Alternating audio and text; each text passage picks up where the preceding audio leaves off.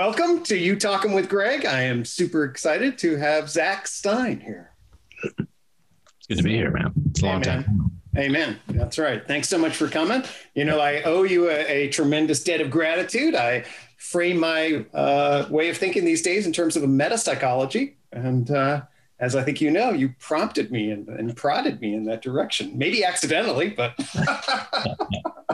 Well, I, I Uh, can't know. take credit, of course. I mean, I got it from Kurt Fischer. And, yeah, you know, I know. it's been, But you know, but- whatever. But uh, anyway, I owe the lineage to you. You pass it on down the line, but I wanted to give you give you that note here. Thank you. So, um, so there's uh, any number of different places that we can go. Okay, um, but um, uh, so I know that you've been working on the Consilience project. That might be a cool place for us to start. You know that I'm very curious and supportive of that venture. So, uh, an update on kind of what that is for the audience, and then we can get the latest in terms of where that is, and then jump off perhaps from there. Totally. Yeah, no, thank you. Yeah, that's mostly where my head has been. It's been in the work on the Consilience project. Uh, and it's a remarkable team. Uh, and the and the basic idea is very similar to what you're you're doing, Gregg. Like the the there's a actually a consilience between your meta psychology and the kind of uh, theory of change of the Consilience project, if you will, because uh, what you when you look at the broad let's say field of civilizational collapse or existential risk um, and you consider where those what schmachtenberg called what, what Schmachtenberger calls generator functions where they are Yep. that cause this type of civilizational collapse institutional decline uh, going beyond the limits of growth all of these things that are putting us in a very precarious situation Right. so many of them are technological. We're aware of that. There's too much CO2. There's too much pollution. There's all of these things in what Wilber would call the lower right hand Yep. quadrant, right? And Right. but there's a lot of them that are in the interiors, that are in hmm. the human psyche, in the nature of the culture, in the nature of the unintended the unintended side effects of cultural and psychological innovation. Uh, informational warfare, things that came out of the field of psychology itself and seeped into the design of technology, the design of persuasive communication uh, science. Um, and so the Consilience Project is an effort to essentially kind of raise the level of reflectiveness of public sense making by, by equipping people with what they need. And some of that is theory, some of it's situational awareness, Right. some of it's awareness of the media landscape itself. and these are the three large areas where we're working. We're doing foundational work in social philosophy, essentially, Uh-huh. and and then situational assessments, which are basically rich renderings of current events in terms of those foundational theory pieces in social philosophy and education and learning theory Right. theory of civilization, et cetera. Mm-hmm. And then the third element is meta news analysis, where we actually apply those same epistemic principles to kind of like forensically look at the nature of how an event is covered. So you can imagine a situational assessment about, let's say, the, the protests over the summer Right. Right. uh, where you cover the protests, but then you also want to cover the way the protests were covered. You want to look like the news it- itself is an event. Totally. and so, so you do the meta news analysis that's on the Consilience site now, uh, which I was heavily involved with, Right. is analyzing specifically that. It's analyzing that issue of the, the bricks that were planted ostensibly by pro, you know, by whoever planted the bricks. We don't know, right? So that's it's a deep, rich rendering of that uh, story. But it's brilliant. Yeah. yeah, so that so that's an example of applying theory and forensically looking at the, the news cycle. And so the idea is that those kinds of basic um, texts, like a set of consilience papers, if you will, form the core of a catalyst of something that's broader that includes curated resources, community building, uh, and then eventually movement catalyzing. And so, precisely bringing in people who are sophisticated enough to appreciate your model, Hmm. have the metacognitive awareness, and have the ability to do transperspectival look at an event in the news media, for example, giving them a place to convene and to begin to uh, take on the identity of someone who's trying to fix that kind of problem. So, like, we already have people that have the identity trying to fix that other kind of problem, like the environmental crisis or nuclear proliferation. Mm. You identify as an environmentalist, you identify as a peace activist, right? Right, right. So the question is who comes to identify as someone trying to fix the epistemic commons? Who, where's the movement of people right. Uh, that are trying to basically identify as concerned with what I, you know, the educational crisis as I see it. Um, right. And so that uh, that leads us here. To someone like yourself who's trying to do that, and uh, and as I've tried to be doing that uh, with education, and yeah, so it's it's an exciting project where it's just a beta launch at this point, where we're moving forward with the idea and showing proof of concept that these forms of media and the transmedia object, which is the podcast and other things that kind of like include the core content, uh, that this type of thing can be made. And then eventually, well, we're going to be moving at a rapid clip and, and growing. And then hopefully finding ways to alter the shape of public discourse. And it's not clear how that's going to play out. That's where the innovation and the distributed collective intelligence needs to come in.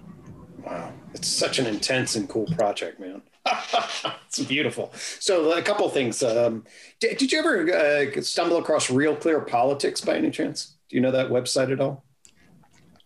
I, do, but I, I couldn't kind anyway, of recite it for you. One yeah. of the things that, um, so you, in terms of meta news, so one of the things that Real Clear Politics does is it takes uh, the op-ed pieces from around the world and pops them up twice a day into a local space, uh, and I found that to be cool. very useful. Uh, and so what you see on that uh, basically are left and right op-eds, and they organize them, you know. So, and, and then you have really available you, from a meta perspective, just how much lensing is then being driven based on the team that people are on. So you read the exact same event, you know, and you get a completely different shaded narrative. Uh, and what the service of the meta news, and I, I saw the piece uh, or aspects of the you doing talking about like, you know, were bricks planted in a, in a particular riot position? How do we actually understand that? Meaning the media is now so ingrained in particular types of lensing and schematics and political commitments, and they want to control the justification narrative in a particular way that they're they're not affording us a, a clear picture. They're, they basically have a, in many ways, a preordained. At least that's what I would argue. In many ways, is that there's essentially a preordained political narrative that drives not everything, but drives so much of the content that it's um, you know, and and polarizing. You know, it's like basically a two meta narr- two meta narratives against each other that then we are then forced to choose sides in in the in the macro level psychology. So the idea, I mean, we'll come back to the other things, but the idea of a meta news project um, that I love the epistemic commons. I mean, what a beautiful you know uh, framing there. But that you know the the service that that does to people uh, potentially in terms of you know returning our capacity to generate a democracy that actually has sheer reality or at least some yeah. semblance of coherence. It's really really cool. Yeah no and that and you're hitting the nail on the head. It's it's actually it's kind of easy to do meta news analysis yourself. It's just m- most people for whatever reason don't have the motivation to actually read Breitbart and then read the new york times. Right. And then read a, a conservative one and then read like mostly people get locked in and there's reasons for that and evidence for that. But but as soon as you start to do it especially if you do it systematically where you gather them and we looked at 1700 stories and then and then narrowed down to a key 100 basically and then did thematic analysis of them and then found the kind of epistemological nuggets and mistakes and everything. And what you're saying about the control of the justificatory system is exactly to the point. This is what's so um, potentially insidious about a corrupt media environment is that they they don't just distort the view of the problem itself they distort the way with which you are even able to speak about the problem itself mm. because they're mm. controlling the nature of the language but not just the language the forms of argument that count and that matter and that don't count and so that's the level at which we're doing that we're looking at both the themes that are being populated in the media landscape but also the different forms of argumentation that are in play, and you start to see the kind of ubiquitous normalization of certain forms of irrationality and unreasonableness. Uh, and so, so it's, but the funny thing is, once you do meta news analysis, and that becomes a new form of media, which is to say, like a meta layer emerges on top of the media, uh, which then can norm it and check it because it becomes very hmm. clear when you're when you're looking. Uh, it becomes actually almost a little embarrassing for the media yeah. outlets, I believe, that they're so obviously um, not doing what they uh, should be doing if they want to promote uh, democracy. So, so that's interesting that if it, be, if it becomes a new form of media analysis, is, is it your sense? I'm sorry to cut you off, but is it your sense that that forced narrative has really tightened down, maybe especially on the left over the last 10 to 20 years. I mean, I'll speak myself in the world of academia. I'm a leftist, you know, uh, I, you know, but God, what I now experience is sort of a totalitarian articulation of the way I need to think about critical race theory or anti-racism, which becomes then sort of moralized normative thinking that then, you know, uh, questions anything that questions it. I, I mean, I experience that pretty intensely these days, and I pushed back against it and got myself in some trouble as a function of that. What's your sense? I mean, I know, you know, do you feel like the media, that's my sense, is that on the left in particular, the right already had its issues, or at least I'm a critic of that from my vantage point, but it feels like the polarization and the control of the narrative um, has, has evolved rigidly uh, in, in this direction. Is that your sense also? Uh, it is, and I would say one way to think about it is that we have we've perfected the art of communication sciences and and advertisement. Like there was a time after World War One uh, when propaganda was studied very seriously because the the war mobilization effort in World War One was extreme to get the United States involved, um, and it's a very interesting moment in history. Uh, and there was a lot of overt manipulation of the media and overt fake news in the interest of galvanizing national support for entry to the war. It became clear as the war unfolded that tall tales were being told mm-hmm. and that specific truths were not being included. And so John Dewey, Walter Lippmann, there was a host of people after the war who said basically, whoa, man, we just ran disinformation on ourselves. like that, we can't do that in a democracy. Uh, and there was an Institute for Propaganda Analysis, which was supported by philanthropic sources and had a lot of uh, academic backing. and uh, so that's one way that this topic was approached progressive critique of propaganda. But what began to occur was that they began to um, basically objectively and scientifically look at the nature of propaganda, irrespective of the source of the propaganda, which meant that you're now saying that the good guys are making propaganda. Right. So, as the war mobilization effort for the Second World War began, and the Institute of Propaganda Analysis began to say, hey, you're getting us to look at fascism this way, is actually propaganda. Right. And it is technically, it's being designed with exactly the same mechanisms uh, as the propaganda of the fascists was the propaganda of those fighting the fascists. It was both using the same psychological control mechanisms. Um, there's a whole bunch of stuff to talk about there, but by any definition of propaganda, it's so then what you had was this transformation of propaganda critique and propaganda analysis into communication science. Huh. People like Lasswell and Bernays mm. and others whose names are coincident with propaganda uh, and this transformation. Uh, mm. And they were doing what were they called covert polling, right? Which is when you go out and you take a sample of a population and they don't know they're being sampled in order to design a message to reach them, right? So this was happening before the Second World War.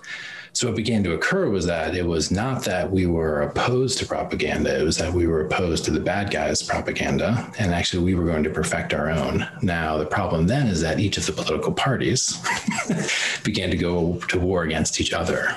And so we began to self propagandize the United States. Um, hmm. and it was essentially, uh, you know, modern propaganda and then when the digital hit, uh, it changed drastically. It was like the weapons changing. It was like with the first American, uh, you know, when you when you you know the the first American adoption of new weaponry like advanced modern weaponry occurred with the Civil War. That's one of the reasons it was such a violent conflict was because there were new forms of weaponry that outdid any of the old forms of of military adaptation. Uh, and so, the, again, with this, it was like, okay, if we had that idea about propaganda, that was okay when we could only reach so many percentage of the people because modern propaganda is you only have the radio, you only have papers, newspapers, right? What pamphlets. Um, as soon as you get Facebook and Twitter, right? Uh, even as soon as you get television and spe- more specifically cable television, and mm-hmm. one of the main one of the main themes here is actually. Uh, and this is documented in this book that came out of the Harvard Center, uh, Berkman Klein Center, this book, Network Propaganda, which looks at the emergence of Fox News mm-hmm. as, as a network television uh, as one of those things that was fair like, and balanced, right? well, it was one of those things that was it was a trend-setting move in the self propagandation of right. the states, not by the government, by the but by the political parties against themselves, which was different. Right. So, like the government was unified in the lead up to World War II in terms of creating propaganda to get people to support the right. war, right? right? But when you have the when you have the government disunified and self propagate propagandizing itself, then you and then you perfect the tools of the tools of that, the the science of communication, um, as it were. Uh, then yeah, you're led to this. You're led to this situation that we're in now, and uh, and so that yeah, it's a it's a dangerous situation because highly propagandized cultural environments right. create uh, things like scapegoats. Mm-hmm. Um, they get people, and I'm talking about both sides. I'm not saying, I'm saying yep. anyone, if you believe you are seeing the truth and the other side is brainwashed and completely ridiculous, you're in the propaganda bubble, regardless yep. of the side. And in that context, you are required to accommodate a lot of unreasonable beliefs, mm-hmm. essentially, as part of your signaling group membership. Mm-hmm. I'm a member of the group doing that requires actually accommodating logical incongruities and contrary evidence. Uh, and so the the the cost emotionally of maintaining group membership is there and losing group membership, these things become very much more much more important than logical consistency um, and consistency with prior action yep. and other things. Um, and so so yeah, so it's unfortunate. So the so the Consilience project is like kind of an urgent project in a sense to try to bring together from both sides all those people who realize that we need to actually have this the perspective taking and synthesizing ability and earnest desire to not just model the other person's perspective. Yep. If you're even if you're steel manning it, but actually wanting to integrate it with your own. Right. And uh, absent that, there's no way to really resolve it. It's basically you're saying, I prefer war. That's what you're saying. You're right. like, you're like, I don't want reason and language to work. Mm-hmm. I'm going to use reason and language to subvert the possibility that reason and language will work in order yep. to inevitably lead us to conflict. Right. So that's um, that that's bad. That's like a from a family systems dynamic perspective, for example, right? Like that's a pretty dysfunctional household. We probably like, wouldn't sign up for that a priori. That's what I'm saying. This is not where this is not going to be a nice dinner conversation. Right. All the conversation, basically, everyone wants to escalate it to conflict. Um, yeah, so to de-escalate the conflict, you need the conciliant move of actually scaffolding the ability to take multiple perspectives and to reflect on some elements of the it's kind of uh, self self propagandizing dynamic, right. Um, right. which which when you do something like meta news analysis just becomes clear. You just see it. You're just like, wow. It's like you guys are reading from scripts. It's like if I know the side from which the argument's coming, I can basically predict the argument. Totally. It's they're like attorneys. I mean, they're like, well, we've got a case to win. they are like, well, that's a very good point. Like, mm-hmm. so we're writing a couple papers actually in the works right now. One's uh, how to lie with facts.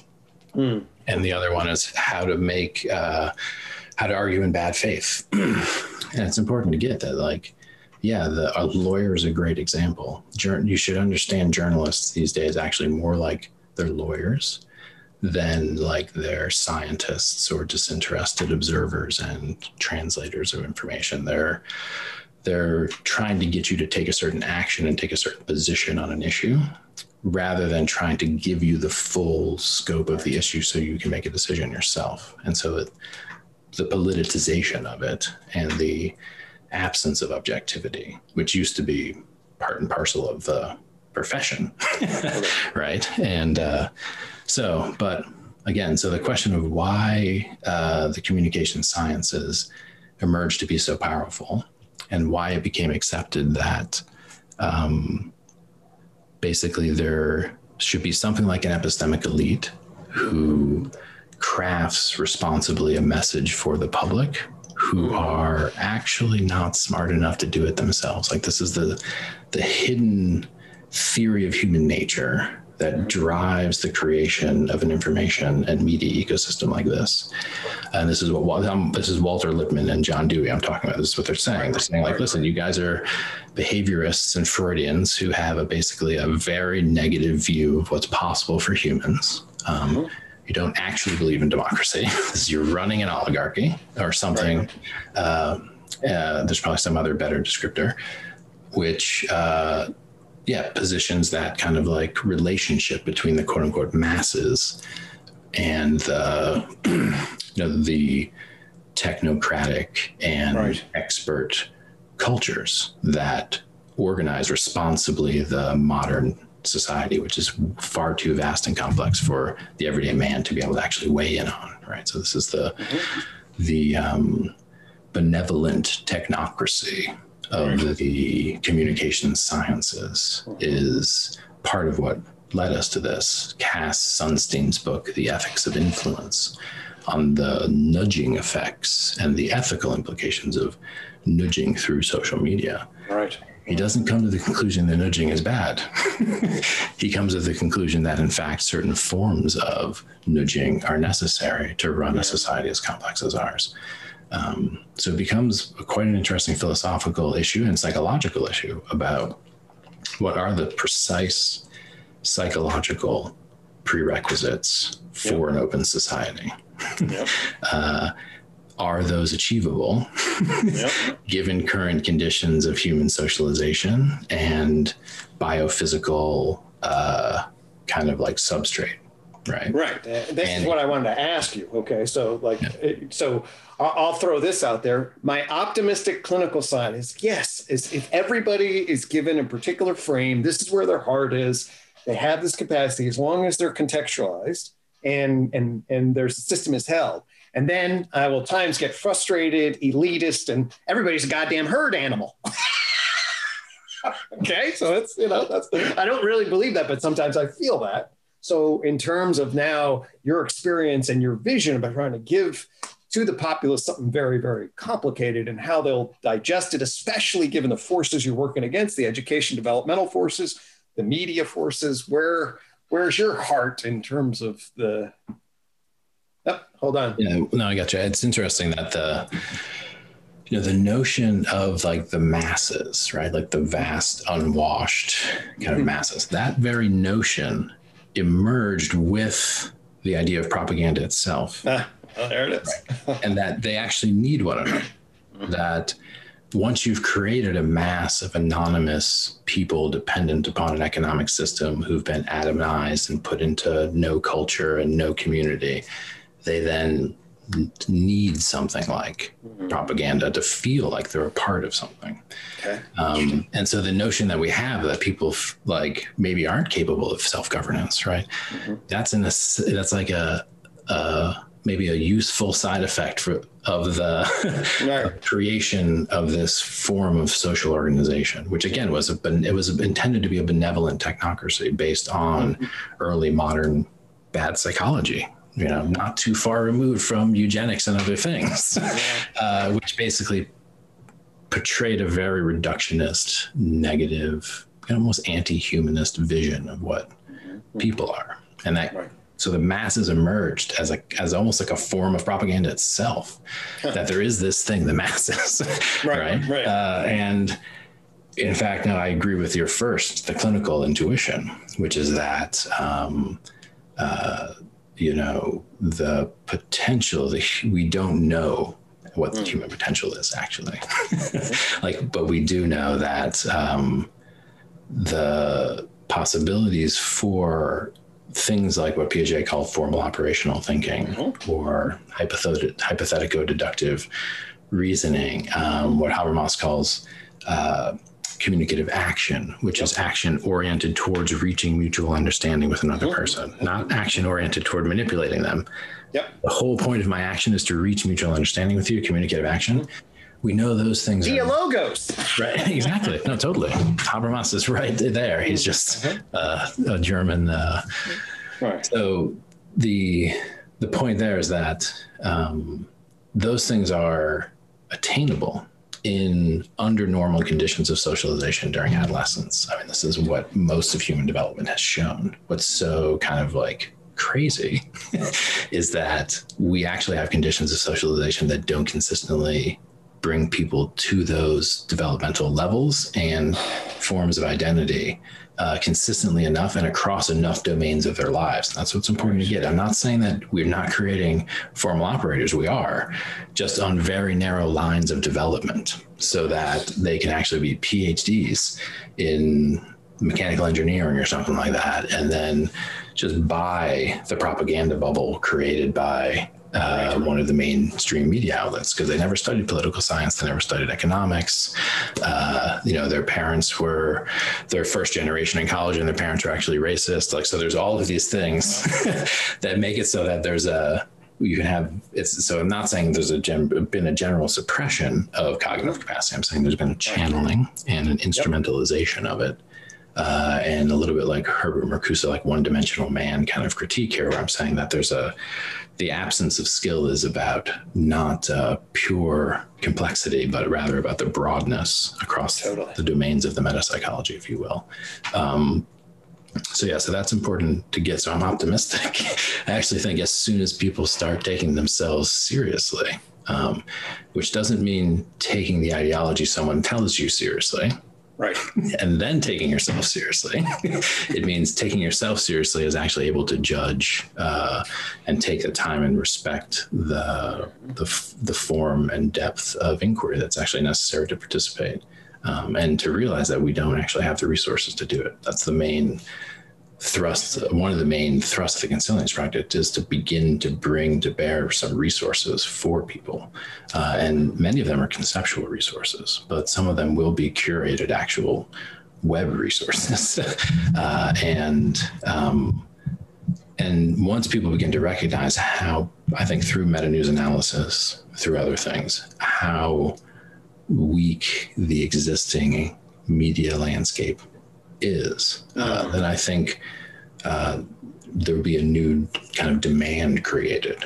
Okay. And so there's a hope for a downward propagation into the uh, the existing media landscape itself, which has not always been this way. So no, no, the, no I think. Well, I mean, lots of institutions have lost faith and trust, but certainly, I my understanding is the faith and trust in the media um, you know has plummeted and the the longing for this i feel is right. deep uh, now this is we if there are other things in the consilience project you want to jump on but it's this is also an opportunity uh, for us to veer into your brilliant analysis of metapsychology um, we talked about the line of development okay mm-hmm. um, but that's there's more to being human uh, than knowing molecular biology uh, right, right? Um, so I'd love to explore your um, frame, heuristic, developmental way of guiding us. And, and I'll take this opportunity to say I sort of I slide this line in at various junctures uh, of, of, the early part of these podcasts. And as so overall, this is the dialogos uh, where we're searching, we're seeking a coherent naturalistic ontology uh, that can revitalize the human soul and spirit in the 21st century. Um, and I will say you are not too far from my thoughts uh, as I crafted that. And given your wisdom and opportunity, uh, I'd love to hear uh, your thoughts some about you know your meta psychology. Meta psychology, totally. Yeah, it's interesting because uh, there's a it came out of actually an exploration of alternative ontologies in many ways. So I, I began, I was a cognitive psychologist and studied right. psychology, Piaget and Vygotsky and that whole field, and read very broadly in psychodynamic theory and, and, and things of that nature, cognitive psychology, et cetera. A long time meditator. Uh, but it was really with uh, Roy Bhaskar uh, mm. and Ken Wilber and other people who were actually and Charles Sanders Peirce, people who were basically doing they were doing metaphysics. Yeah. that was where I started to look to be able to to reorganize psychology, similar to the way you are trying to do. Like I was very dissatisfied with the field as such. Right. Not with particular like theories in the field, but like mm-hmm. field. Like, this is an incoherent field of science, was my sense. And, Amen, brother. Right, but when I started to get these broader ontological frames, I started, oh, okay, I can place things in different uh, ontological buckets if you want to get really simple about it. And mm-hmm. So that was the first, I started to do meta psychology in graduate school. But what now I call the meta psychology, meaning my meta psychology, is one that I codified much more, more much more recently. Um, right. And uh, it's it's it's uh, very similar to your efforts. I mean, that's what's so remarkable when we speak because we basically both attempted to, for the sake of improving the care people can give to others, reorganize the field of psychology and actually critique it, but also like rescue it from itself or something like totally. that. Um, and so yeah, actually, it began with Charles Sanders Peirce, and that's where I began. And actually, I think I'll just pause there and say because I do think our situated, and I think John Vervaeke falls in the same basic category, Agreed. right? In the sense that we are, you know, I identify, I get trained as a behavioral scientist, I identify as a scientist, but I'm also then placed in the role of clinician and healer, you know, uh, watching psychological suffering. Uh, in the real world, connecting to that, feeling my own, feeling the ensoulment, dynamic, wanting to be a wise healer in relation to that, and then wanting some architectural structure that would inform that, and then realizing when I asked psychology to do that, it was just shit at the incoherent level, right? I mean, it's just it, it just it falls completely down. And then your role as an educational philosopher, you know, your uh, identity as as somebody who then is seeing the need for developmental socialization done with mentorship and care and that kind of thing you know, and John's bridging between, you know, the, his Eastern philosophical traditions and the pragmatic philosophies of that and cognitive science. So I think it's a really interesting point that all three of us, which I think have very similar worldviews, are also bridging the theory and practice in particular uh, ways. And I really think you kind of need that to see what the problem was. Absolutely. And like I, I speak about the meta psychology as trying to find the languages, images, and symbols that psyche can use to speak to psyche about itself and to heal itself, basically. And I speak about the three modalities where those things exist. You know, the, uh, the de- modality of development, the modality yep. of ensoulment, and the modality of transcendence. And in each of those resides you know tools for the caregiver basically tools for the person who's trying to the educator you know right. tools for the psychopomp if you will if you want to use the older language right which is the, the one who wants to lead along the full person towards a better state of being right, um, right. and and you know so like in the developmental schema you've got languages and cognition. And so you'd have you know schema change right? Cognitive behavioral therapies where you're basically teaching people more complex integrated ways to make sense of their lives. So that's like right. an example of the development. I throw piaget and the model of hierarchical complexity and the majority of the work that i've done seriously as a psychologist in that bucket in the development bucket um, in the ensoulment bucket, which you could also call personality, uh, there the repertoire it's not like cognition it's a repertoire of images and it's actually the place of dream work and the place of creative activity and the place of moving through stations of tragedy and interpersonal deepening Absolutely. and things of that nature so this is where you put the depth psychological traditions and archetypal right. psychology and uh, things of that nature um, which are not about improving the way you think per se, and not about becoming more complex in developmental levels, but about deepening into richer character, more integrity, um, and more specifically, like an archetypally charged image of self, which yeah. sees self in universe. So that's like, and I, the core of everything I think is ensoulment, but that I'll return to that.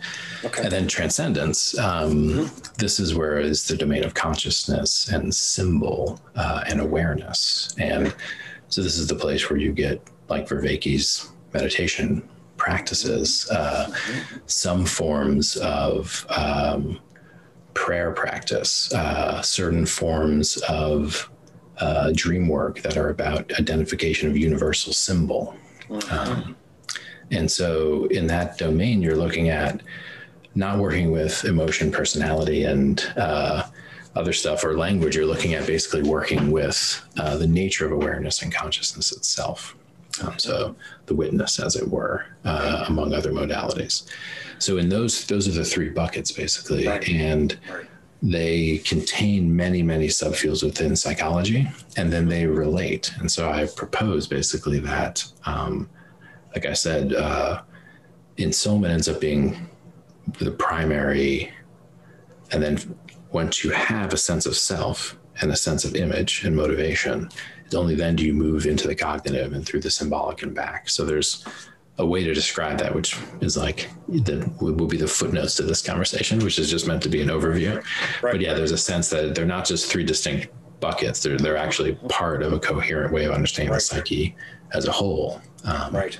And then, like any psychological meta psychology, it's useful for individual work. It's useful for organizing theory. It's also useful for doing sociocultural analysis. Yes, um, if you if you can kind of open it wider, uh, and so that's some of what informs the Consilience project. Frankly, at least uh, from the vantage that I sit in the the where I'm at within it. Um, the interesting thing about propaganda uh, is that it, the use of image and symbol specifically uh, that language cognition these things are part of it for sure but much of what's actually happening is uh, sometimes unconscious or preconscious uh, and it has to do with the loading of symbolic and fields and and the uh, manipulation of image and specifically the image of self and belonging and things of that nature yeah. right and for me so when i talk about the revitalization of soul and spirit so for me i think that aligns very closely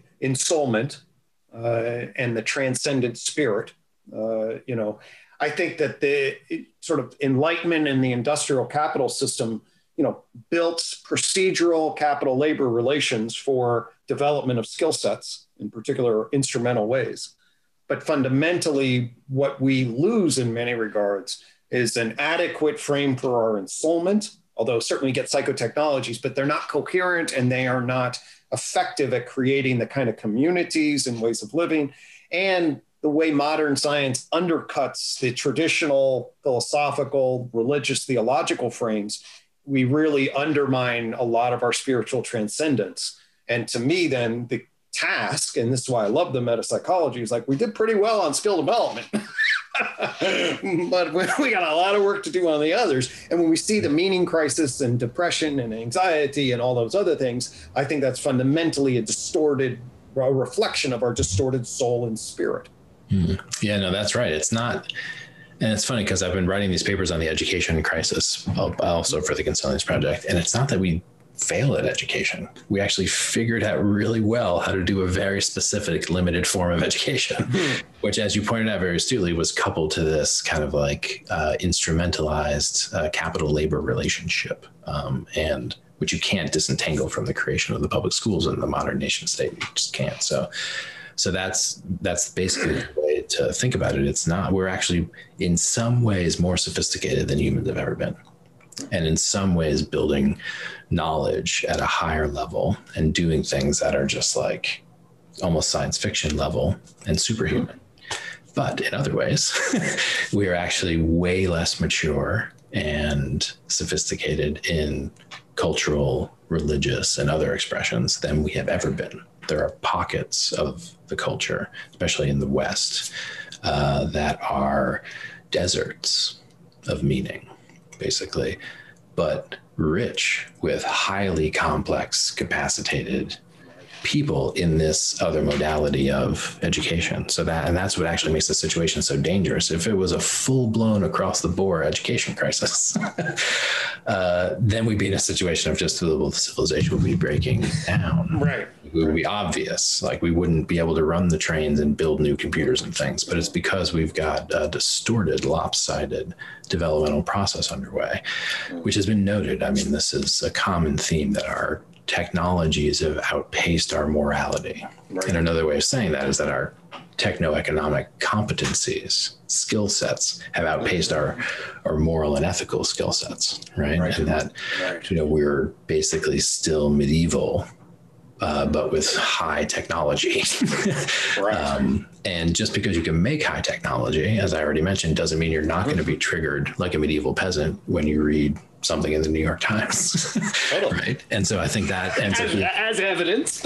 right. So I just think it's and that's important to get. And so it's that it's of this lopsidedness. And it's reflected, I think, characterologically across most people, many people can be experienced that way. Now, what's been interesting, and Max Weber pointed this out, that you're going to have the, the kickback, and then you're going to have the people who reject cognition and who overemphasize either symbol or mm. imagination, right? So this would be the art and hypermoralization of both fundamentalism mm. and extreme, I think, postmodern like hyper aesthetization of discourse and politics, right? So this is the kind of the modernity builds the iron cage right.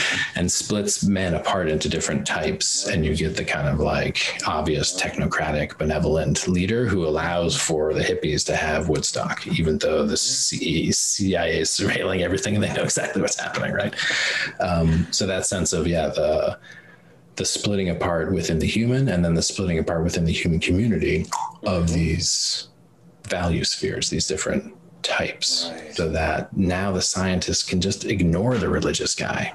Right. And the religious guy can just ignore the scientists and they can both ignore the crazy art scene uh, because there's no need to integrate those. And um, again, I'm, this is just like straight Habermas and Weber, right? Yeah. Like they used to be fused in medieval right. times. You know, Galileo wasn't allowed to look through the through the telescope precisely because you know, morality and art and, and discourse about the world were fused. And so you break them apart separation of church and state, a whole bunch of things that seem valid. But then as they go apart, and then most of the resources get funneled into the one that's being the most successful, which is the kind of, you know, so called hegemony of the techno scientific yep. stack, then you get in a situation of disproportionality.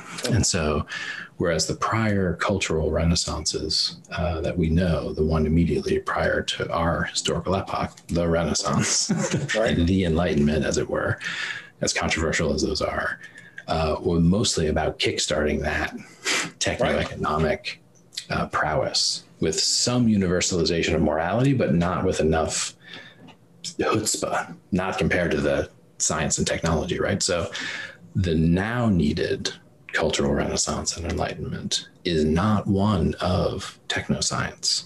We've got the technology. Uh, right. It's one of rehumanization, basically. It's one of a re- re- revitalizing of those domains of ensoulment and transcendence, which means reworking with image and symbol, which means taking them back from the cultural industry and back from the politicians and back from the media and into community, right? And uh, you know, I've spoken about this with Vervaeke. Like, I'm a huge fan of movies. I'm not going to deny it, but the vast majority of archetypal frames that adolescents have to imagine their own identity come from products created to make money, right? Adolescents used to get their identity from shared community symbols that were part of the epistemic commons. They were part of what we agreed to be valuable thing to believe about oneself, not the thing that is guaranteed to get people in movie seats, right? Or to play video games and things, right? it's not denying that in some superhero movies like Black Panther or other ones mm-hmm. that there's not mind blowing archetypal like stuff being done. There is.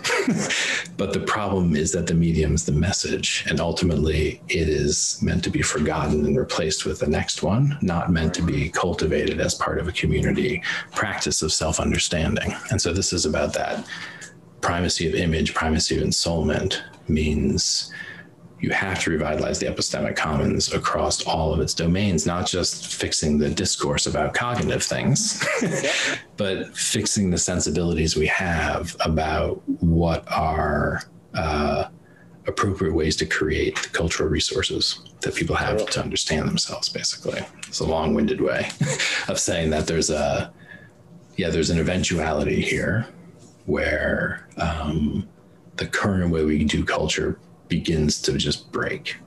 Right. And cultural innovation starts to emerge. And I think this is maybe already be happening. Uh, that's just striking, you know, and we've talked about the emergence of new religious movements and things of that nature. Yep.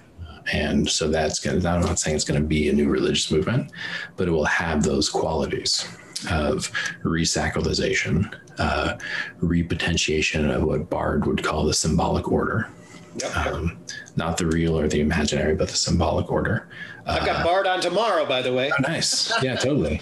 I mean, he's right in this, man. Like yeah, he's, no, he's uh, oh. yeah. Anyway, and that so, so advertising and other things got to go. Mm-hmm. Yeah. And you're giving a uh, a talk uh, to the Bildung community, I think in May, right, on education, and you are helping us remember some leaders in education that may seed us for thinking about education for the future. Mm, totally, yeah. May eighth, I think. Is that what it is? Yeah, yeah. The European Bildung Day. They invited yep. a American to be the keynote speaker at European Bildung. So I will make note of that. And well, you, you, are one of the leading educational philosophers, Zak. Apparently, I don't know how that happened. uh, yeah, no, I'm speaking about John Amos Comenius. Uh, yes. Who, uh, yeah, is a figure I became quite captivated by, who most people don't know about, who's a very important educational. But I had never heard of him, so yeah, know, whatever that says, but you know, there it is. Yeah, no, it's it's it's very interesting, and you know, I, I make the argument that basically Comenius, who many people argue was responsible for laying the conceptual foundations that led to the creation of the Royal Academy, which was the institution we associate most with the Enlightenment. Yep. Um, he was actually a deeply religious man and uh, uh, like a globe or European traveling educational reformer. But I make the argument he the reason that his ideas were so influential, even though he was just an educational philosopher, which is what he was, maybe the first most important philosopher of education. He gave us the idea of the public school. He gave us the idea of don't beat kids. he gave us the meaning like physically beat right, kids. Right. He gave us the like, idea. Don't beat them. Don't don't beat the kids. It's a very simple idea. That's a pretty simple don't do. Right. You know, uh, and the idea. Stop that. and it was. I mean, that's what it was. They would make yeah. you his day. There was no. There was basically. I think it's one of the things that we've learned in psychology is yeah, that's generally a bad idea. It's generally a bad idea. Have, there's relative consensus. That's right, and that's how it was. It was like mm. there was no public school if you were going to a school, you were taken out of some kind of agrarian community or village, put in basically a monastic educational context. Then you go to the monastery or you go to be in the bureaucracies of the royal courts. Mm. And uh, they'd give you obscure Latin and obscure Latin grammar. And if you got it wrong, they would beat you like literally to the point of like right so we complain about the schools today but you know things so we have Comenius to thank for stopping those kinds of literally barbaric practices but also for other things developmentally appropriate education. He had a sense that at each different age there's a different curriculum. Really? he also had the sense that lifelong learning is appropriate so he actually has curriculum go all the way through adulthood to death and he actually had a school of death where the culture has a responsibility to provide the education necessary to allow someone to die well. Uh, and he had the school of infancy, where he was the first person to recognize that the mother is actually the most important node in this whole educational system that we're building. Right. So incredibly remarkable. He was like had a neo perennial philosophy that would unify religions, and eventually articulated this thing of uh, universal reform, where the educational reform efforts were part of a broader planetary. Hmm. Civilizational reform effort, and what's important to get here is that he, I make the argument he was living in a similar time to ours. He was living right. in the transition between the ancient regime of the medieval feudal empires and the divine right of kings to the what we call the modern age of capitalism and the nation state. He was living in that time between worlds. Literally during the 30 Years' War, his house was burned down. He lost two wives. He had to flee. He had to hide his, bury his books just because of the widespread violence. And what you have to get here is that, again, back to the beginning, Europe was self propagandizing itself in the 30 Years' War. The term propaganda was created. Is that, is that early 17th century? What's the what do you? So you know, 1630s. Through, yeah. Okay. Yeah. That's what exactly. And uh, I could be a little bit off on there, but it's that. Uh, no, I'm just, that, that's I'm a historian, but I want my timeline, so I just. Yeah, the you know the Inquisition and the witch trials, and the Thirty Years' War, and the, the, so, the ramifications of the Protestant Reformation and the existence of the printing press led mm. to the massive propagation of pamphlets and books from Protestants versus Catholics, yep. where they basically convinced the one another that the opposite side were evil, like yep. as evil as could possibly be. Yep. And the Vatican created the term propaganda. It was, it was a religious oh. term uh, that was used to talk about propagating, you know, the and so, in that context, you had the Protestants and Catholics self propagandizing to the extent where no one wanted to actually talk.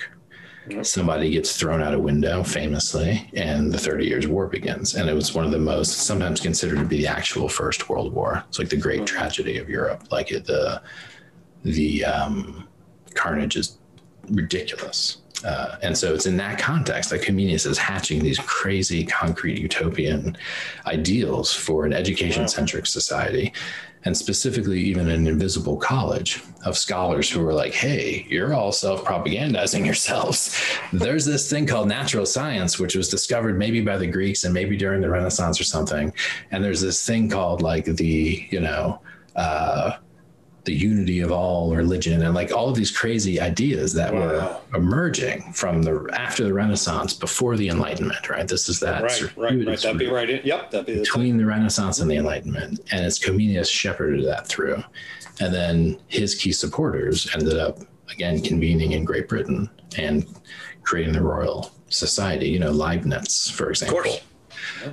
Leibniz uh, loved Comenius's work, wrote a lot about Comenius, as did Descartes. So he's one of these figures. He was a major player in the game at the time.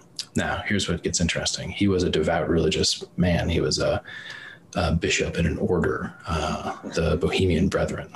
And his childhood friend was a soothsayer uh, and all rumors of Rosicrucianism and all kinds of crazy things are circling around Comenius and his friend, who's making prophetic predictions about the victory of the Protestants and mm. return of the king to Bohemia and things of this nature. So he associated himself and endorsed and published the prophetic visionary uh, aspects of his friend's work, which was not uncommon in the day, right? But a little a little out of step with Boyle and Descartes and others who are going to be doing this whole science thing. So by the time it took off, uh, Comenius had died. Immediately after his death, his visionary friend says, "I made it all up and joined the Catholic Church." And so, within a generation, right. his image was smeared, basically, and they took the ideas and ran. Uh, and it's only actually relatively recently, frankly, that outside of like Czechoslovakia and some other places um, that you had, because that's where he was from, uh, right. that that you even had anyone really studying Comenia. So there's been a little bit of in the since the 90s, a renaissance, at least in the English language, of Comeniology, because it's like a hmm. vast, it's a vast corpus of, right. of work uh, in Czech, um, and anyway, so that's the Comenia story, which I will tell some version of in like 10 or 15 minutes at the, at the Bildung Day. But he was the he was the one who essentially I believe, probably first coined the notion of Bildung. And then you have Goethe and Humboldt and others who are inspired by him. Okay. it's important to get that the Bildung has within it the word image.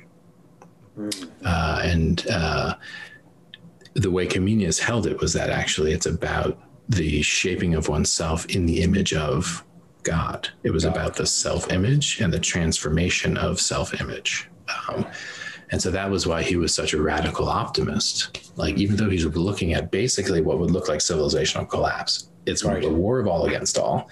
It's information war where everyone's accusing everyone else of being evil. And if you don't join mine, you go to hell. And hell keeps getting worse and worse. Like in the books, hell keeps getting scarier and scarier because you're trying to incentivize people to join your side. Right. Uh, and there's political machinations, and it's just a nightmare. Famine, torture. I mean, it's crazy.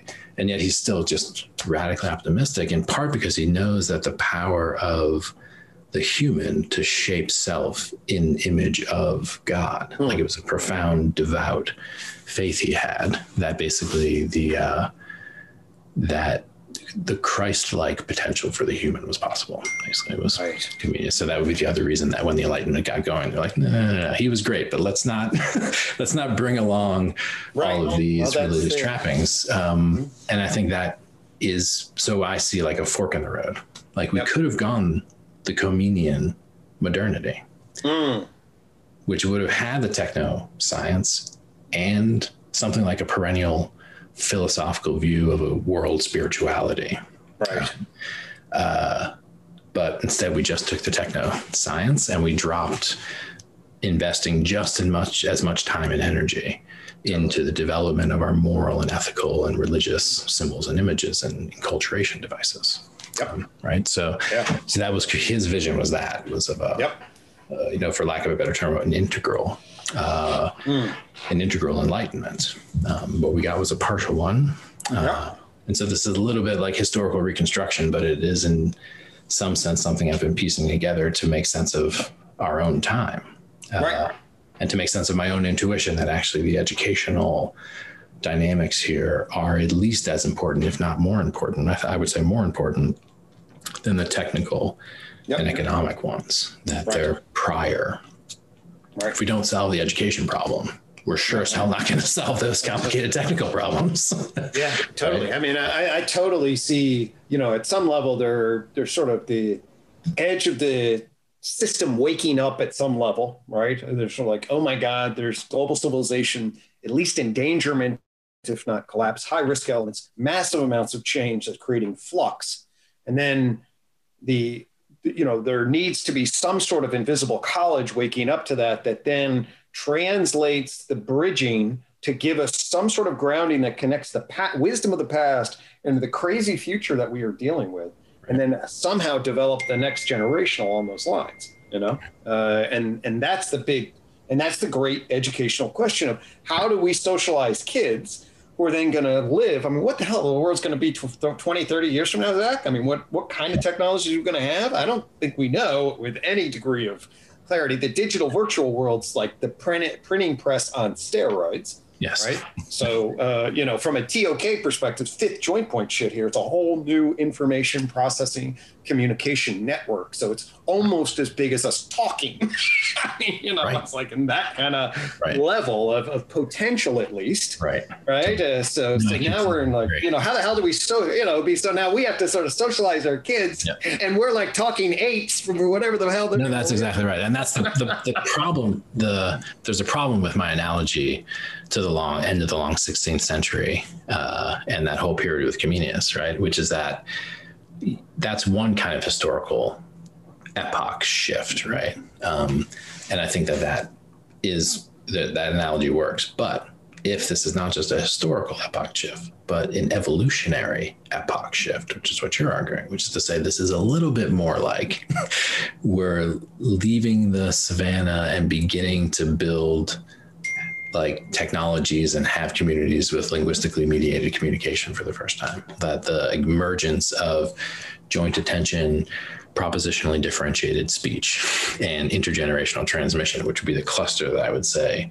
is the sapiens cluster right. of species specific traits. Uh, that something akin to that. This is, is not just a generational shift; that it's a speciation moment.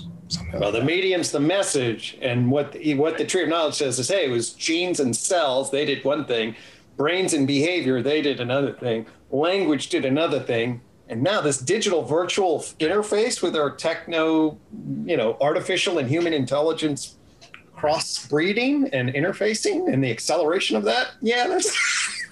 yeah. We're sort of on the right at the Cambrian explosion of jellyfish and uh, you know complicated animals. I mean, it's like I don't know what the hell it's going to look 50 years from now, but it's like uh, complicated. That's for well, I mean, it is, and and the question of how you know what what does that feel like to go through a moment of speciation as a self-aware being? It's kind of a disorienting question.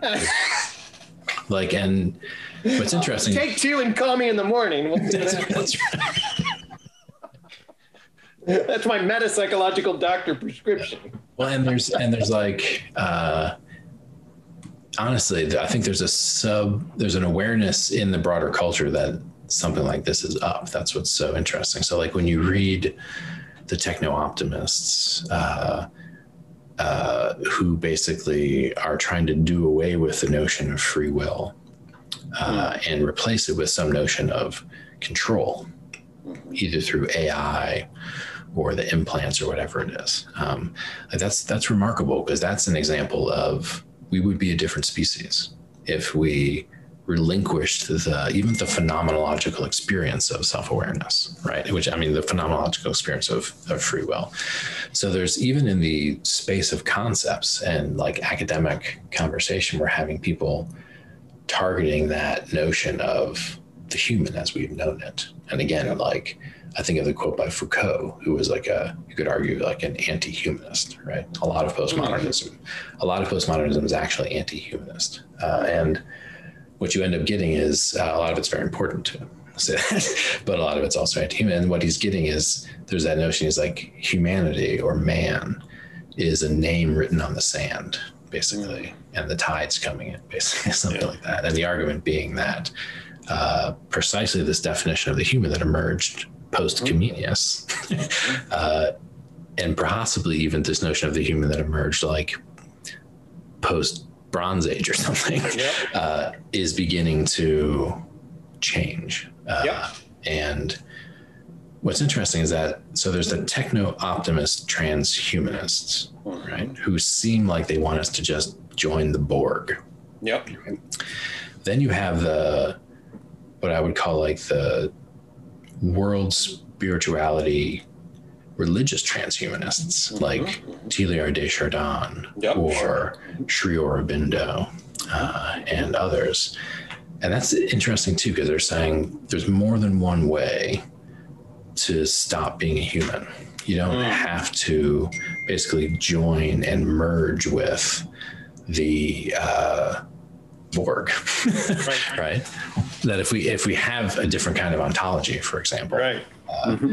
totally. we begin to realize that some of the things we associate with being human uh, have been associated with certain kinds of limits in uh, socialization, communication, yep. power, energy transformation, which is to say, converting the energy of the sun into like kinetic power. And so there's another way to think about it, which is that we're not becoming less human, ant like like matrix like you know what i'm saying? Like that is yeah, one yeah, vision yeah. Right? right. The other one is more like that we're actually becoming something more like gods like little gods. Um, this is the way Bhaskar articulated it. Yep.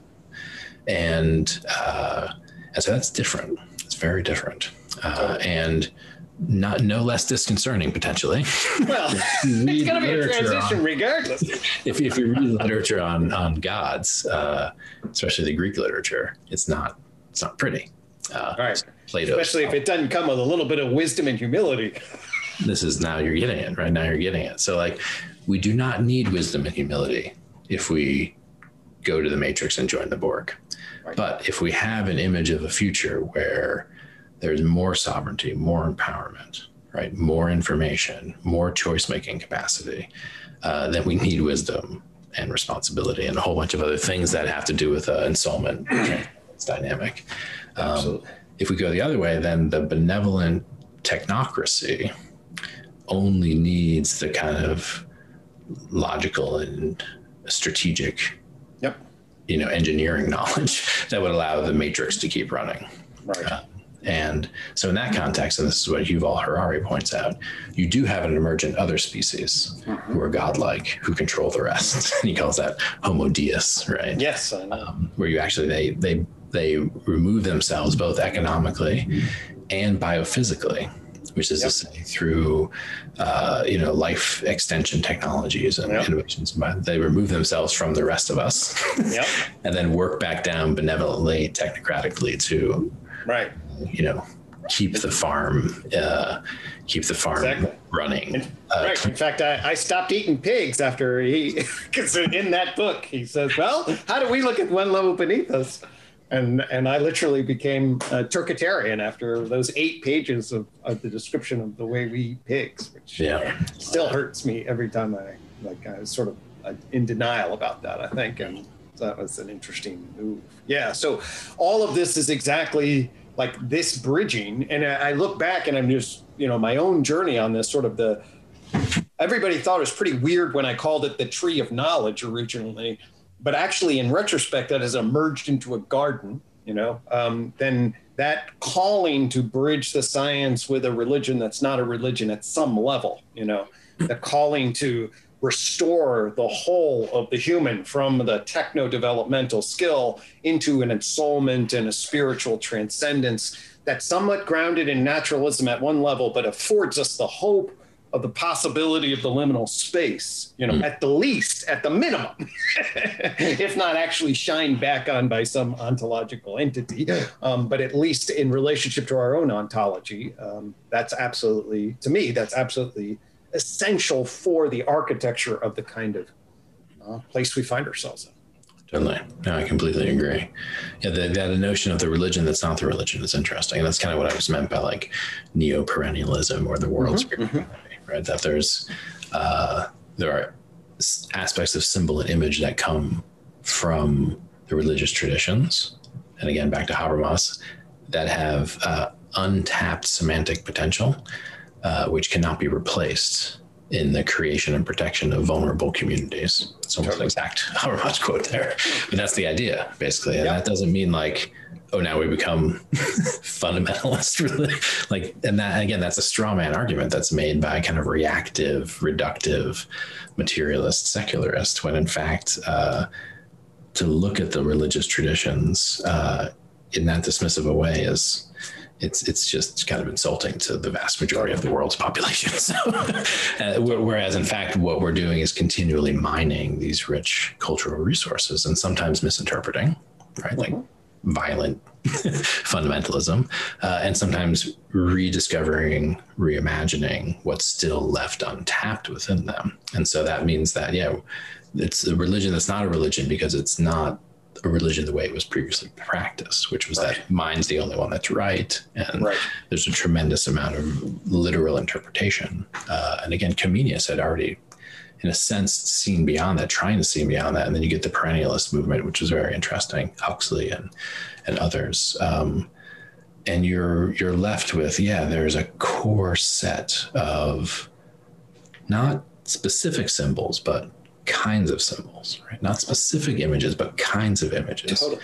which seem to be necessary resources for identity and community creation, but not necessary resources for skill acquisition necessarily, right? And that's the idea. Um, totally. So, did yeah. you are you are you familiar with uh, uh, Aslan's uh, "God: A Human History"? Mm-hmm. Uh, so anyway, I, I know there's some skepticism about this, but he makes a really powerful argument that um, uh, continues to cultivate my syntheism from Bard, totally. okay? which is uh, syntheism, you know, the God we create, or my belief in the concept of God is the way I put it. I totally believe the concept of God. Of God right? right? Nice. You know? It's right. both real and and the Aslan argument is this: is that um, he does some uh, work in the Göbekli Tepe in Turkey, one of the oldest civilizations, and a few others and he argues that what we, at least from that kind of archaeological interpretation, he argues that actually what's happening is larger and larger temples are being built. Okay. um, as as the archetypal symbol of whatever religious meaning making structures. And as they get larger and larger, you can't nomadically re- regulate them anymore. I mean, you can't um, manage them through horticulture. But the nature of the task of the temple requires you to be there year round. Okay. So, in other words, our need for the symbol of God gives rise to the birth of agriculture, is the right. argument. Okay.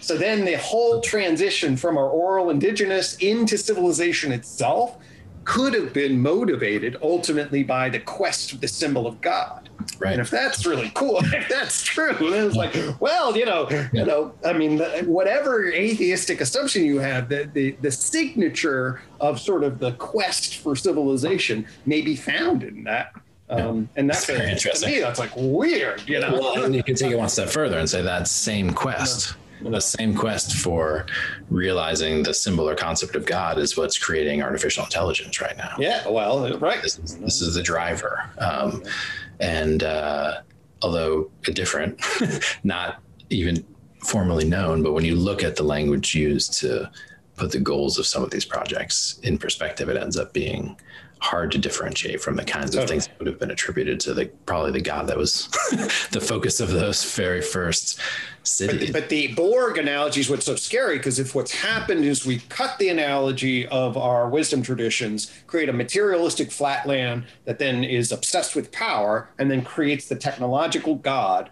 with no ensoulment and no spiritual container. Yeah, that's not good. I mean, the, the good news about that is that it will break yeah. Because it's a complicated system. Right. And it will break because it is ignoring two thirds of the material that it's operating on. Yeah. Uh, which is to say, if it's operating on the psyche and you're ignoring two thirds of it, it's only going to last so long. I don't know how long, but that would break.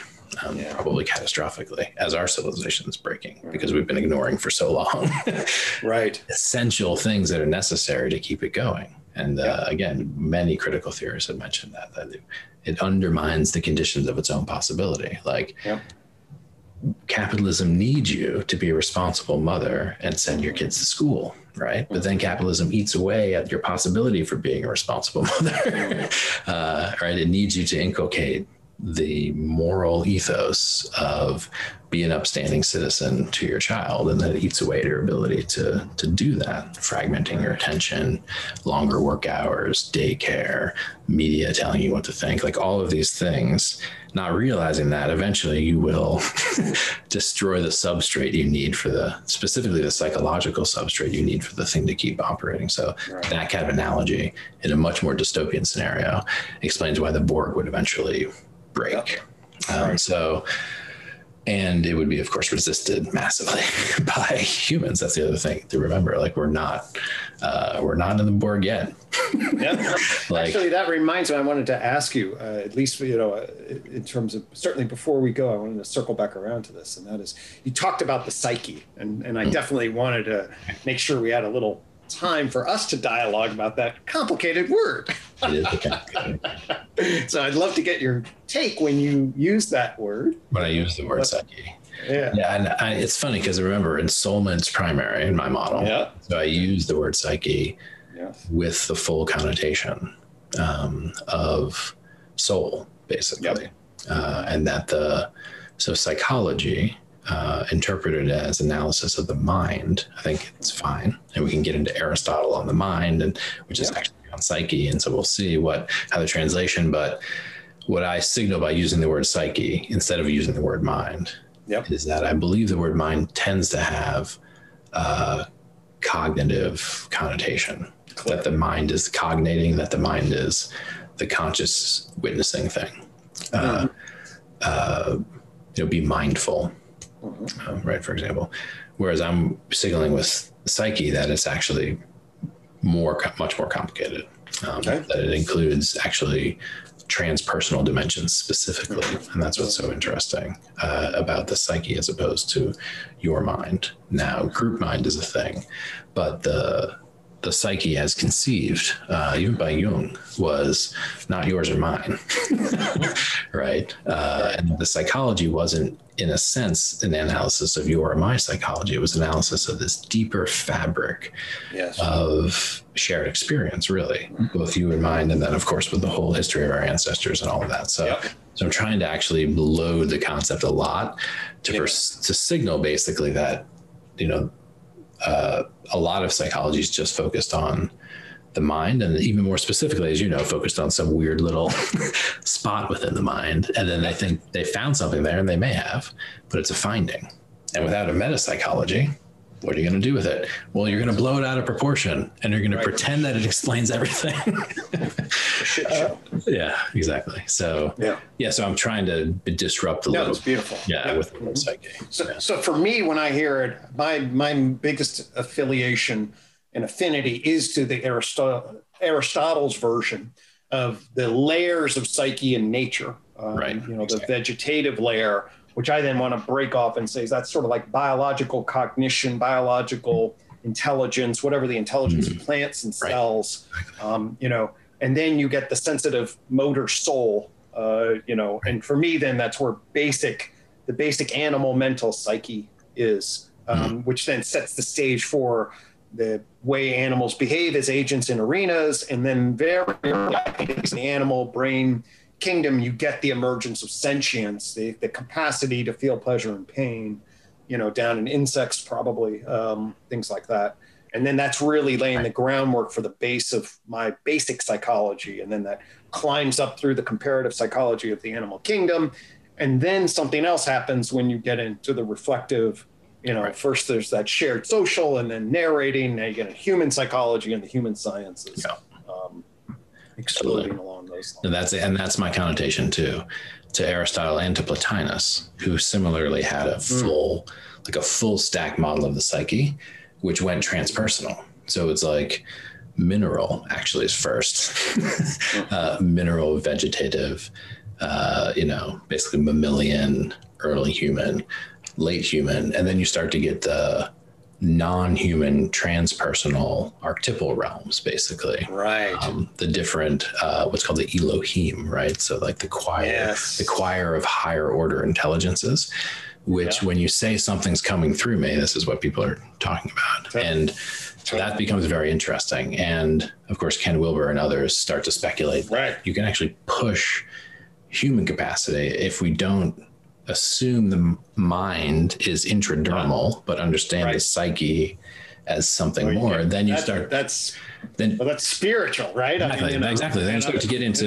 I mean- spiritual development, basically. Totally. And in fact, I mean, the part of the whole iQuad coin, which I handed Right. you, right, it Um, is has some of the Plotinus, you know, oneness, Yes. and then the whole notion and relationship to that to Yes. climb up to that, and then, and to me, then the issue of the you know, the kairos of the moment is like, can we generate a collective intelligence that we can awaken quickly to and start getting resonant Right. frequency around? Totally. That Well, and and all the way down and all the way up. So like the it's important to get the like, and this is Rudolf Steiner's work, like mineral, plant, mammal, like those things are in you now. yeah, actually. totally. Um, and he used to say like, you share with the mineral kingdom everything you can see, right?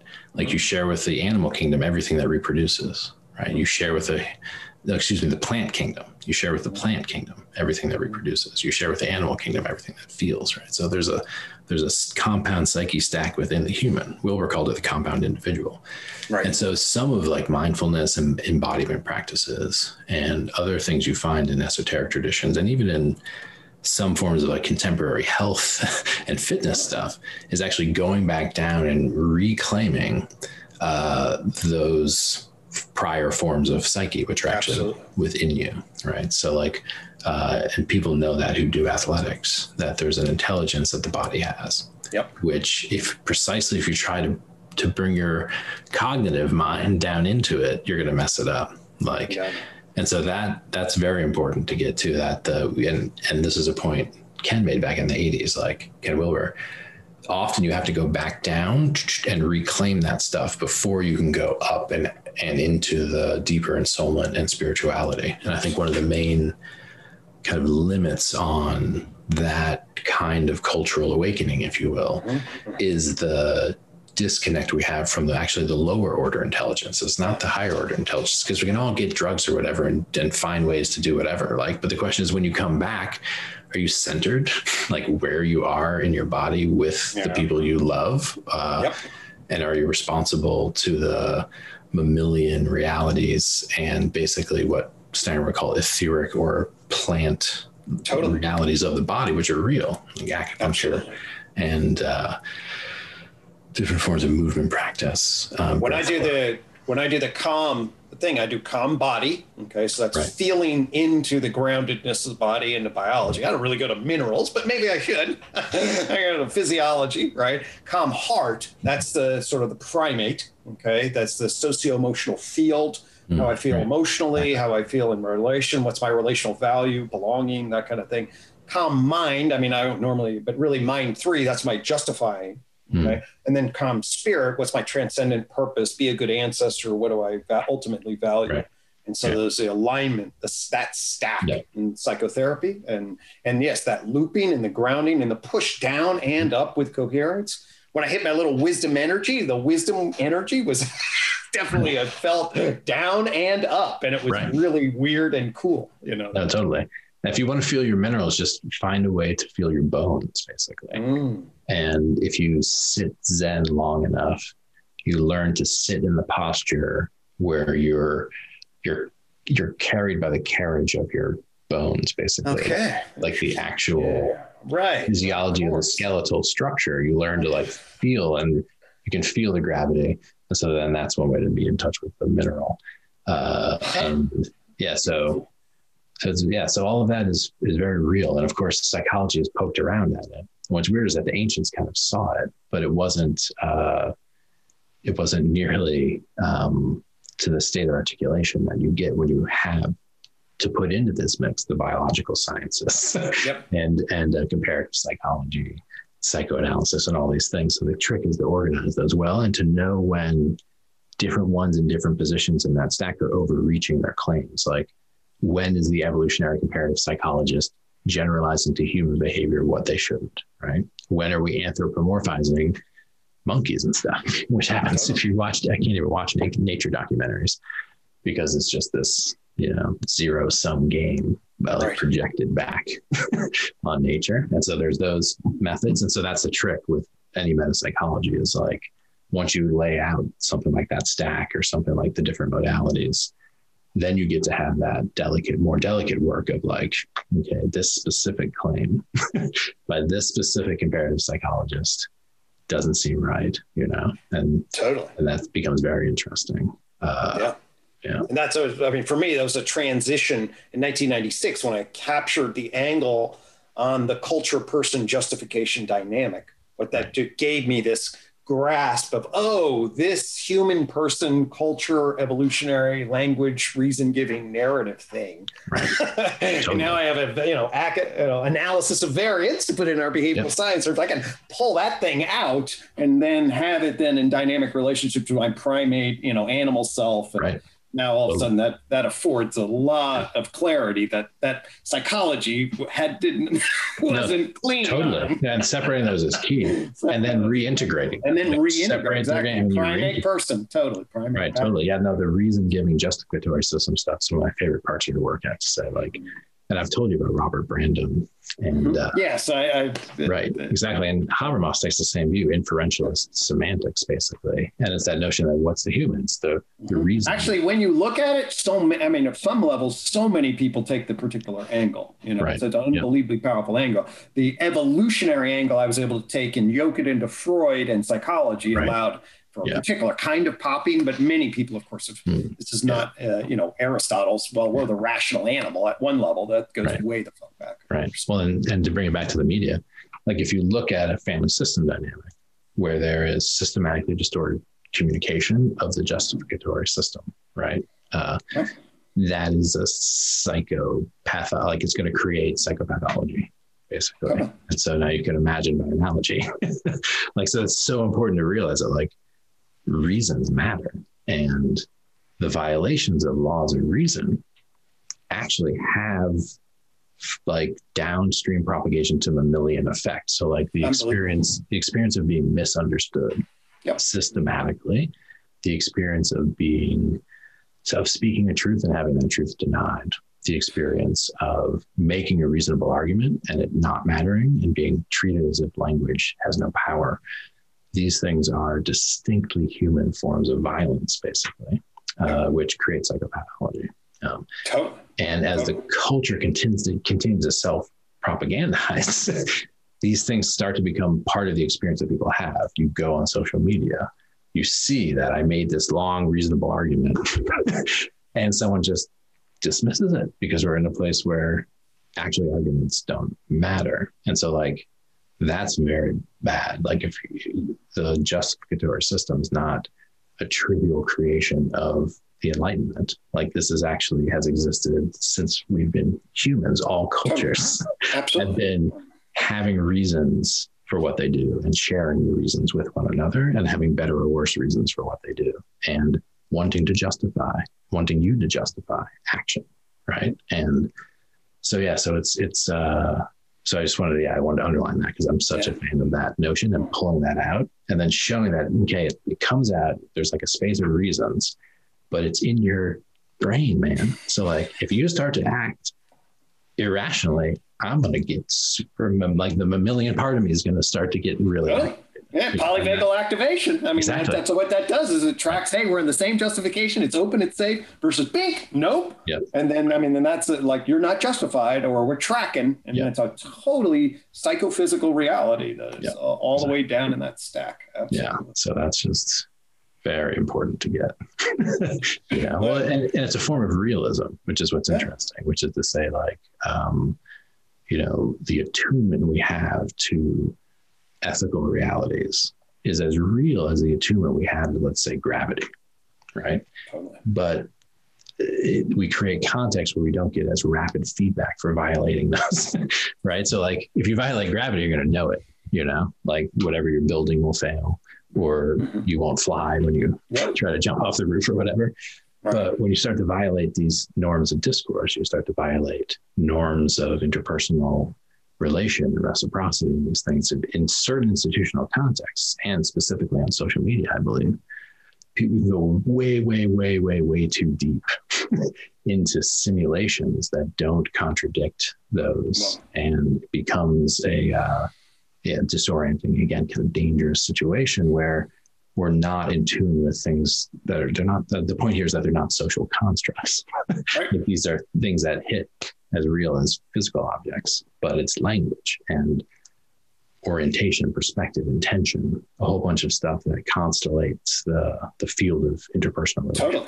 I mean, the, the history is, you know, like Michael Tomasello tracks us, you know, the history is we form shared attention, shared intention, you know, attention, intention together, create a inter, an implicit intersubjective dance. Then we start talking. In the real world that we're prepared for, we live together. We're brothers together, right? Right. On the land, dealing with mammoths, you know, right? I mean, Yeah. that's most of our time. Yeah.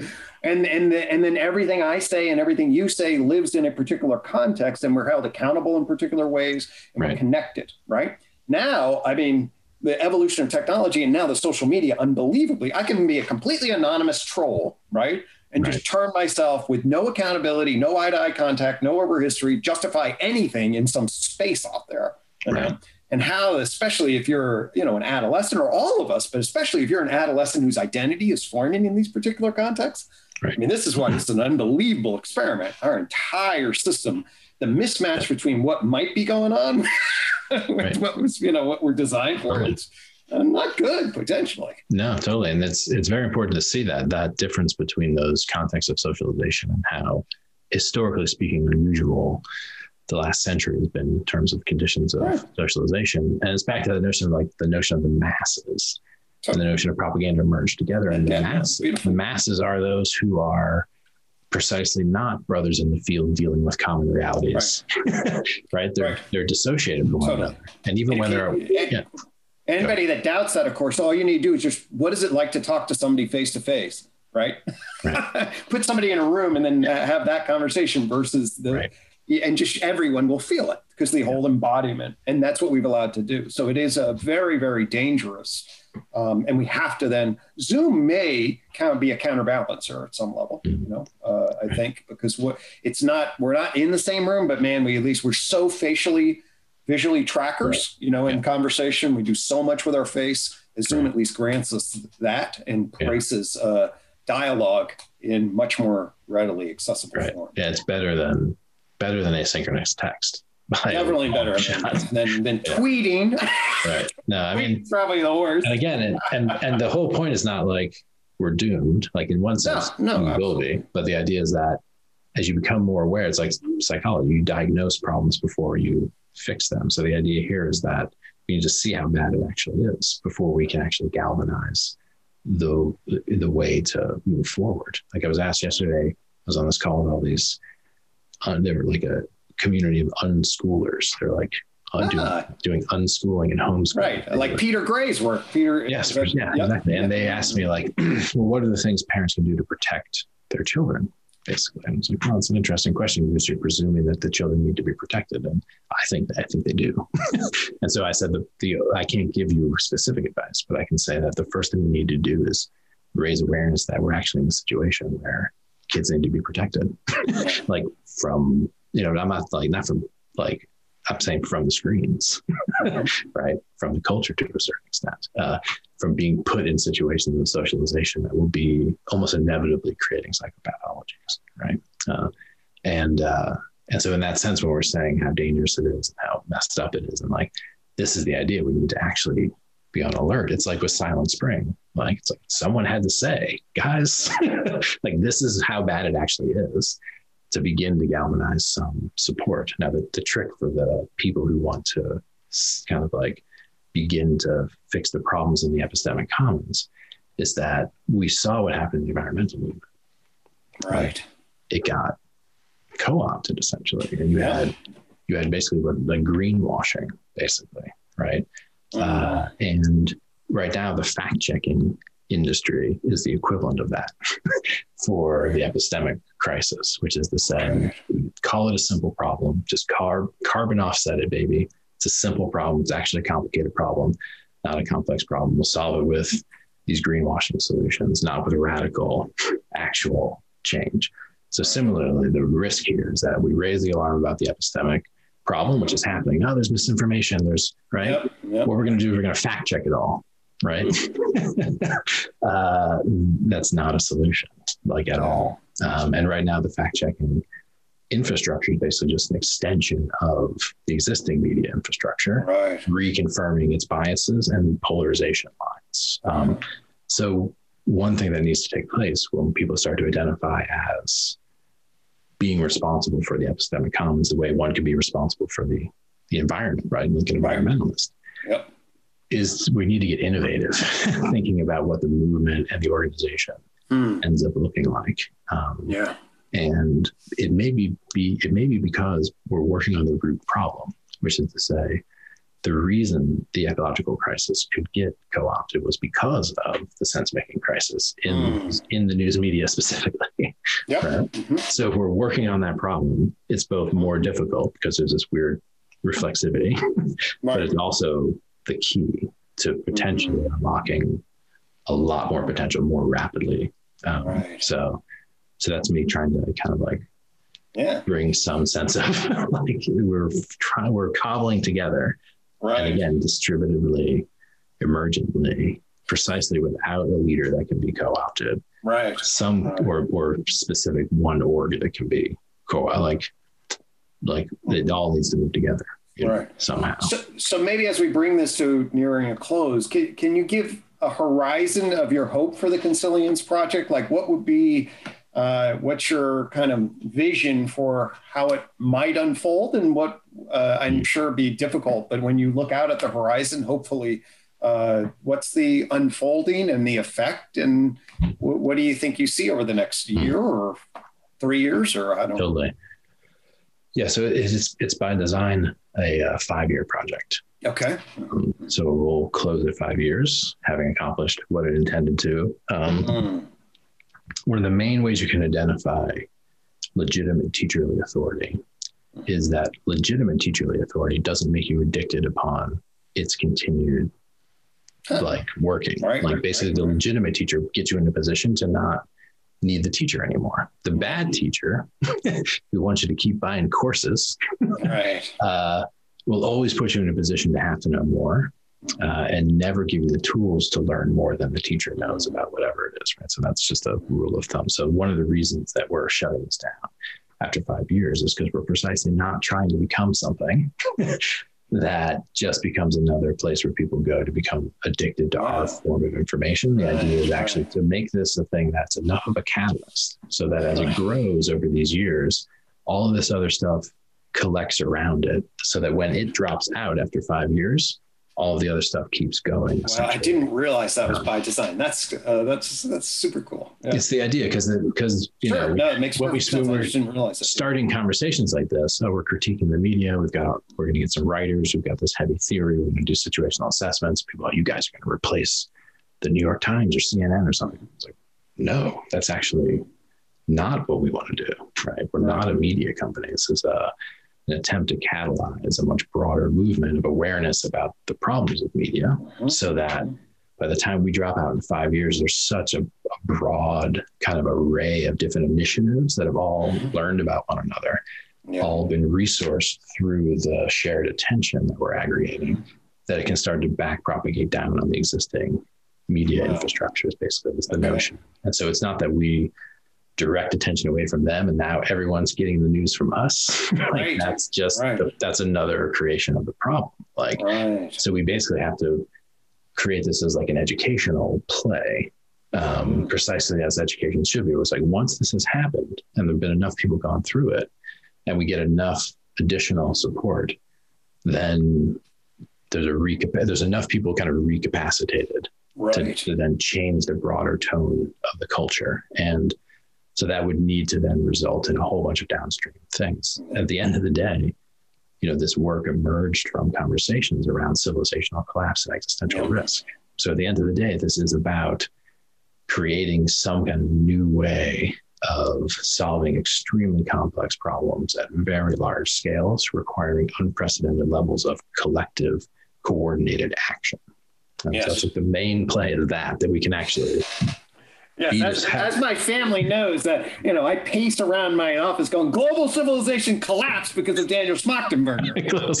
so, yeah, right. Well, so that misses, right. Totally. And that's the thing. It's like there's, there's this confluence of energies around trying to solve that kind of problem. And the educational prerequisites are what we're trying to find a way to, as efficiently as possible, kind of see the catalyst into the space that would put us on the direction towards a widespread distribution of those capabilities that could actually do that kind of coordination at scale on those kinds of problems. Um, and so, yeah, it's a bit of a moonshot in a way. Now, my sense is that, uh, you know, I said to Jordan Hall the other day, I said something like, um, in darkness is a niche or niche for light, right? So in darkness, there's a niche for light. Uh, and so the idea would be here that um, as the sense making movement grows and galvanizes, that a lot of unpredictable positive yes. energy could be routed to it more quickly than we believe. Because again, you can ignore those two components of the psyche and ask people to live in one dimensionality and duplicity with themselves. But as soon as there's an available way to get out of that situation, which is to say, there's a hunger. Yeah. There's a hunger. So as soon as there's an available way to actually feel like you're getting something you can actually chew on, getting tools you can actually use, finding people who are sane and reasonable and thinking in complex ways. Um, and I think, yeah, that's that's the hope is that we send the kind of bat signal out and we end up getting a whole bunch of support from places we unanticipated. Um, and I would suspect, actually, from the heart of the mainstream media itself, there are people languishing, tortured yep. by the fact that they went into journalism to do something and are now yes. doing something else. Uh, and so, yeah, it's funny. Like I said, at the end of World War One, uh, the United States was like, Jesus, we just self propagandized, and like it stopped and everyone was aware and they did stupid propaganda analysis and a bunch of other things. So no one wants that to be done. And when you're under the spell of it, you're not realizing it's happening. So, as is the case with psychological distress and other things that play out in the psyche, um, there are gradual things, but there are abrupt Yep. phase changes, Sudden and, phase shifts, sudden change. and state Yep. and state changes. Yep, so totally. That's the hope, and that's the notion of like Renaissance or Enlightenment that Yep. it's a fulcrum, it's a shift. Um, and so that when I'm thinking about the vision, that's what I'm imagining. I'm imagining something propagating through the culture, and it may not be the Consilience Project pulls it off. It may just be adjacent, and it's just something is moving in the space towards that kind of shift. You know, I explained it to Daniel Thorson a long time ago about like if you're in a psychotic break, and one of the ways to think about what's happening in the self-propagandizing environment is that this reality has slipped so far away that you're in the play of images without control. And It's Mm. like a psychotic break, essentially. And so, you know, you can shut it down or drug it out, but Harry Stack Sullivan used to just keep them safe, show them respect, and just let the thing play out. And what happens there is basically, if it's a safe place, uh, the emergence of some kind of crystallizing Mhm. image, like a ray of truth. Yep. and the therapist is like, that one. Yes. and starts to just like, let's talk about that one again. Let's talk about that Yep, one again. yep, yep. And then the, the exhaustion and it wears out and eventually you land and self reconstitutes around this right. this kind of grain, this image, this kind of John and I talked about the you know the intuitive grip, self-world grip. It will then get an outline of a particular kind of thing you can start to cohere on. yes, Right. exactly, exactly. So that's the hope that Yep. out of the play of all of these crazy images in the culture, something emerges that actually is going to be. We can't know what it's going to be. We can't actually Totally. create it, but it will have that effect of like regrounding the the culture out of its Yep. Kind of insanity, if you will. Um, Totally. uh, so yeah, so that's a little bit about how that looks. Yeah. That's beautiful. Well, you know that I have a special. Um, first off, that's beautiful. I mean, I love what you guys are doing there, and I have a special connection to it. Uh, you know, as we talked, the unified theory really is by far the one word that connects to unified is consilient. You know, Right. Um, and it was, uh, you know, E.O. Wilson's Consilience uh, that I related to. It, came out that was in 1998. And in 1997, I had developed the tree of knowledge and was starting to be like, oh my God, Right. there's a picture here. Like I can organize the natural sciences into the social sciences, into the humanities, you know, Right. uh, and make it as a jumping together of facts that afford a particular type of coherence. And that kind of sense making. And I think the 20th century, really, philosophy, science basically said, nah, you know, the postmodern critique, you know, post truth, it's everything. But there's a longing for it. Uh, Right. I think if we can bridge into the natural sciences and the social sciences and then do it in a way that does justice to our ensoulment and our transcendent needs, then, you know, there's a longing for that. And the idea that so many threads are coming together, it does seem that there is, uh, you know, a lot of danger, a lot of chaos, but there's a lot of hope shining through the darkness. So, Beautiful. so, Right. all right, man. This Uh, was a you know, blast. you know, Wow. we did a lot of good stuff. You know that I'm a huge fan of what you're doing, and I appreciate uh, all the goodness uh, that you're bringing in this very much time between worlds. So thanks for coming on and Yeah, sharing that with me and others. Right on. It's good to be here. I look forward to doing it again. Hey, man, I'd love to have you back. All right, folks, I'll hit stop. The other one's recording. We'll have them cut it off, but